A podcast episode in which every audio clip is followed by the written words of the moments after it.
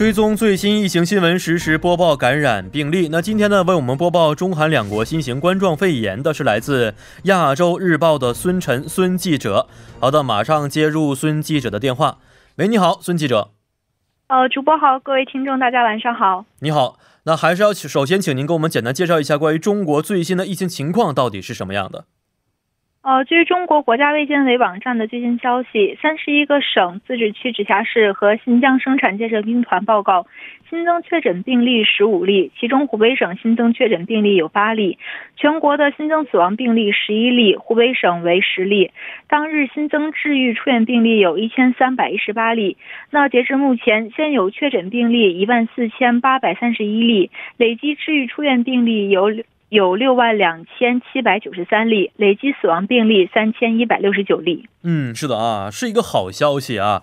但是我也发现了，这个新冠肺炎累计确诊的八万余例的病例当中呢，治愈病例累计也有六万余例了。不过我看到了，近日啊有一些媒体报道到，说一些康复者呢，好不容易是接受解除了隔离啊，战胜了病毒出院，却遭到了来自周围人的一些异样眼光和不公正的一些待遇啊啊，比如说被这个曝光隐私啊啊，被单位辞退啊等等的一些情况啊，让很多人是谈到新冠是色变。呃，哪怕是已经痊愈了，但是呢，还可能有一些被歧视的情况出现。嗯，这方面的新闻能不能给我们也简单介绍一下呢？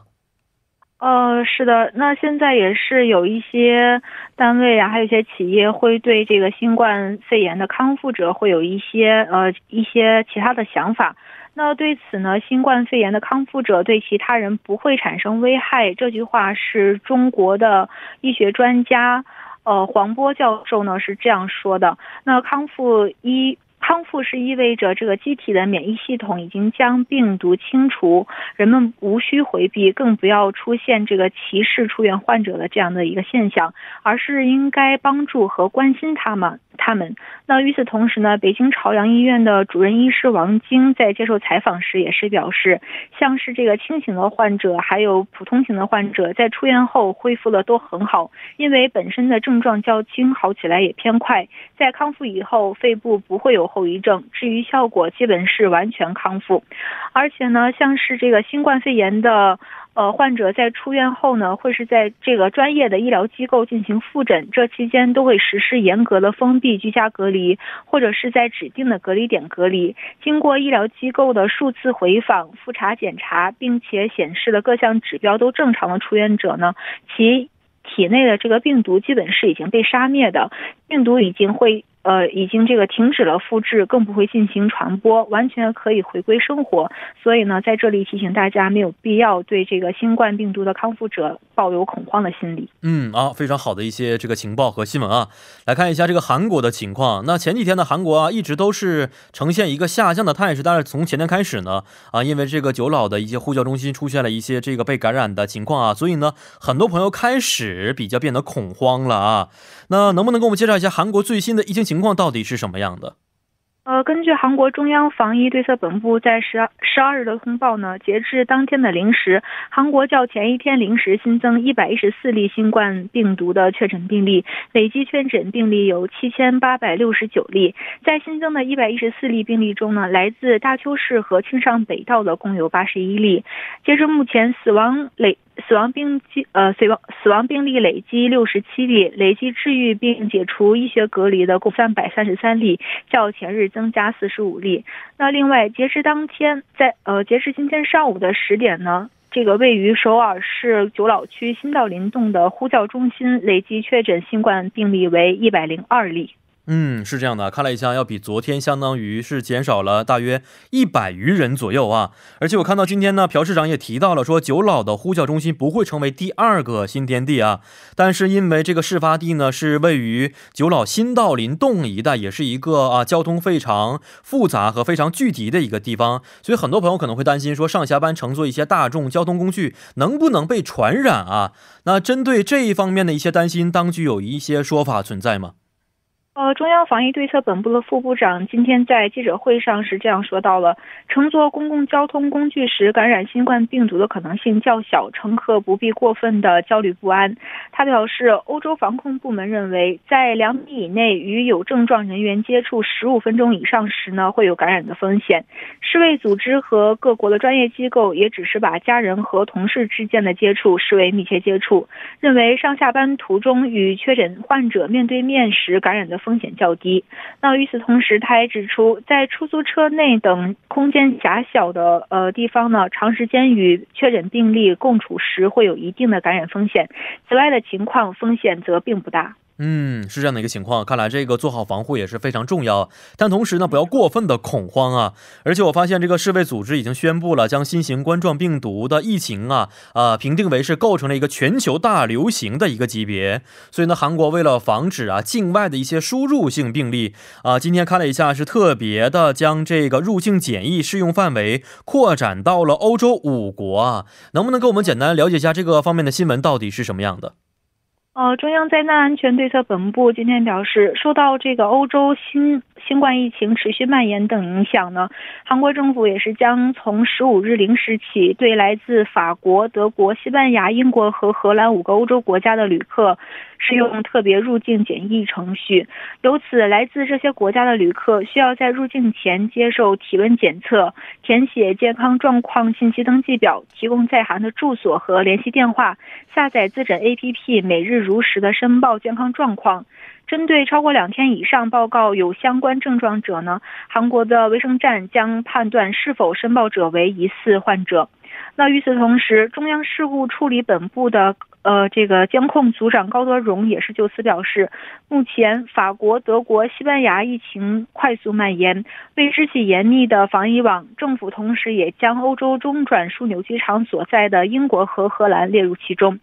另外，政府还将对上述欧洲五国出发后十四天内经停迪拜和莫斯科等地的赴韩旅客适用特别入境程序，对来自捷克和芬兰等欧洲国家的旅客仍开放正常入境程序。那此前，政府也是先后要求来自中国、日本、已经有过意大利和伊朗旅行或居住史的来韩旅客走特别入境流程。嗯，是的。嗯，其实我们大家都知道啊，特别是在大邱和庆北地区呢，因为这个大面积扩散的一半原因啊，都是因为新天地的这个教会啊，所以呢，在网上也是得到了很多的一些负面评论啊，也有一些声音说这个啊，因为疫情升级，现在新天地教会面临着一个存亡的危机。嗯，这一方面的新闻到底是什么样的呢？呃，新天地它是在这个一九八四年三月十四日成立的。那在两千年代的后半期也是开始迅速的发展，教徒的总人数现在那个教徒总人数已经在去年超过了二十三人，二二十三万人。那他们每年都会在这个创立周年之际，在首尔举行大型的纪念活动。但是上月。自从这个新天地大邱教会出现集体感染后呢，原定于本月十四日举行的这个大型的三十六周年纪念仪式也是被取消了。呃，大家都知道，这个新天地方面他一直主张自身才是新冠病毒的最大受害者，引起了一个非常大的公愤。那虽然新天地教主李万熙在本月二日紧急召开记者会，就教会内发生集体感染一事呢跪地谢罪，但是新天地现在呢仍然是面临着这个内外部的双重压力。力。那我们从外部来看，中央灾难安全对策本部已经着手对新天地实施行政调查，获得新天地教徒的名单和信息。经检和各地方的政府也是启动了对新天地的各种案件和宗教活动的调查。从内部来看，鉴于负面舆论影响，新天地教徒不愿意公开身份，而政府呢已经掌握了这些这个教徒的名单，或导致不少教徒将退教。那再加上在新天地教会设施因疫情被关闭的情况下，准教徒的教育和管理也会难免受到影响。呃，另外呢，要求政府强制解散新天地的舆论也是日益的高涨。在上月的二十三日，青瓦台问政平台国民请愿上出现了要求解散新天地的这样的一个请愿。截至本月的十一日，请愿人数已经达到了一百二十万人。嗯啊，非常高的一个数字啊。好，今天呢，非常的感谢啊，我们的孙记者带来的前方最新报道。咱们下一期节目再见。再见。嗯，再见。呃，我们也知道啊，现在呢，武汉的这个整体的疫情啊，已经是有五十天的时间了啊。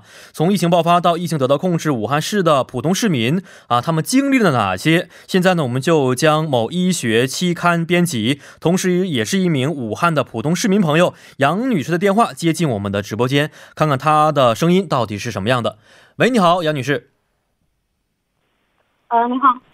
你好啊，首先呢，非常感谢您能够啊接受我们的采访啊。首先想问您一下，这个武汉封城五十天来，对您的真实感受到底是什么样的？嗯，还好，感觉像又过了一个年，然后现在就是把物资囤在家里，嗯，除了不能出门以外，其他都还好。哦，听来这个心态还是非常乐观和积极的。生活上有没有一些小的一些呃问题存在呢？嗯嗯，也还好，就是你呃，基本的生活物资还是能够供应的。然后小区的话，这一块也都会发放爱心物品啊什么的，所以说生活方面没什么大的问题，只是只是不能出去而已。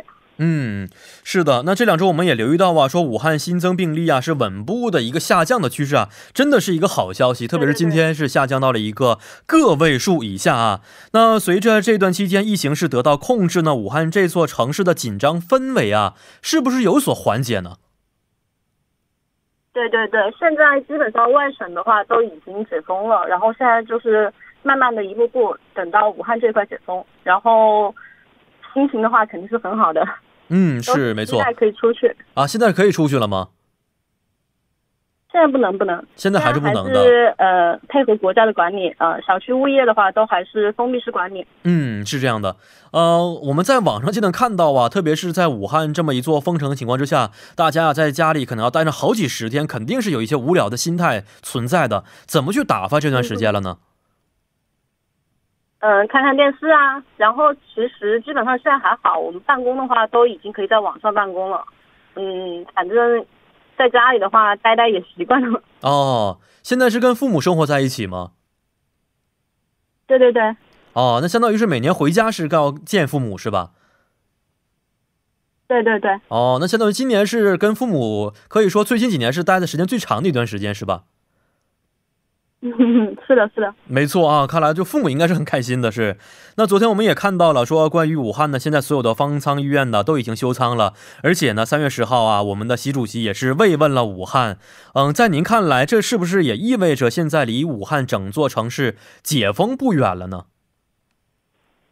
对对对，嗯，现在好几家方舱医院都已经关闭了，因为收不到病人了。嗯，基本上现在没什么新增的，所以说，嗯。马上的话，肯定应该是差不多说的是二十八天左右吧，差不多就可以解封了。哦，这个可以解封，真的对于武汉市民来说是一个非常好的一个 一个条件啊。那您觉得什么样的条件之下才可以实现完全的解封呢？那肯定是，嗯，就是像之前国家说的，呃，没有新增病例为零，连续二十八天的话，肯定是可以解封。估计的话。想了一下，可能是四月底差不多这个样子，我们应该是可以上班了。哦，那个情况就可以上班了啊。嗯，其实我当时从国内回到我们回到韩国这边的时候呢，也经历过两个时间的自行隔离的一个阶段。那两个星期没有出门，最后出门的时候，突然发现外面要比家里更可怕一点啊，觉得啊，到处可能都会在空气当中有着一些病毒，这是我们一些普通人的误会。那您觉得啊，如果是解封的话，您第一个想做的事情是什么？肯定是要出去吃自己想吃的东西啊，然后跟朋友见面啊，玩一下。哦，这个是肯定的。是最想吃的，现在有没有这样的一些什么自己列好的一些菜单呢？有啊，想吃火锅啊，烤肉啊。哦，哎，真的都是跟朋友们在一起聚的这样的一些餐食是吧？好好跟朋友们好好聚一聚，对对对，是没错，好长时间都不见了。那现在疫情啊也是趋向一个稳定的状态啊。呃，您现在有没有想通过我们这个平台想说的一些话呢？嗯，其实这个病毒的话，现在基本上全国的话多多少少都有，但是这个东西的话不需不需要去恐慌，根据国家的指令来安排就行了。然后一定一定记得戴好口罩，多洗手，就是没有那么可怕。没错。是的啊，呃，非常感谢您能够接受我们的采访，也祝愿您能够早一天解封，早一天吃上您心仪的火锅啊！咱们下一次有机会再见，非常感谢您。嗯，好的，好的，好的。嗯，好，谢谢。好的，那么下面为您带来的是今天的每日财经一听就懂板块。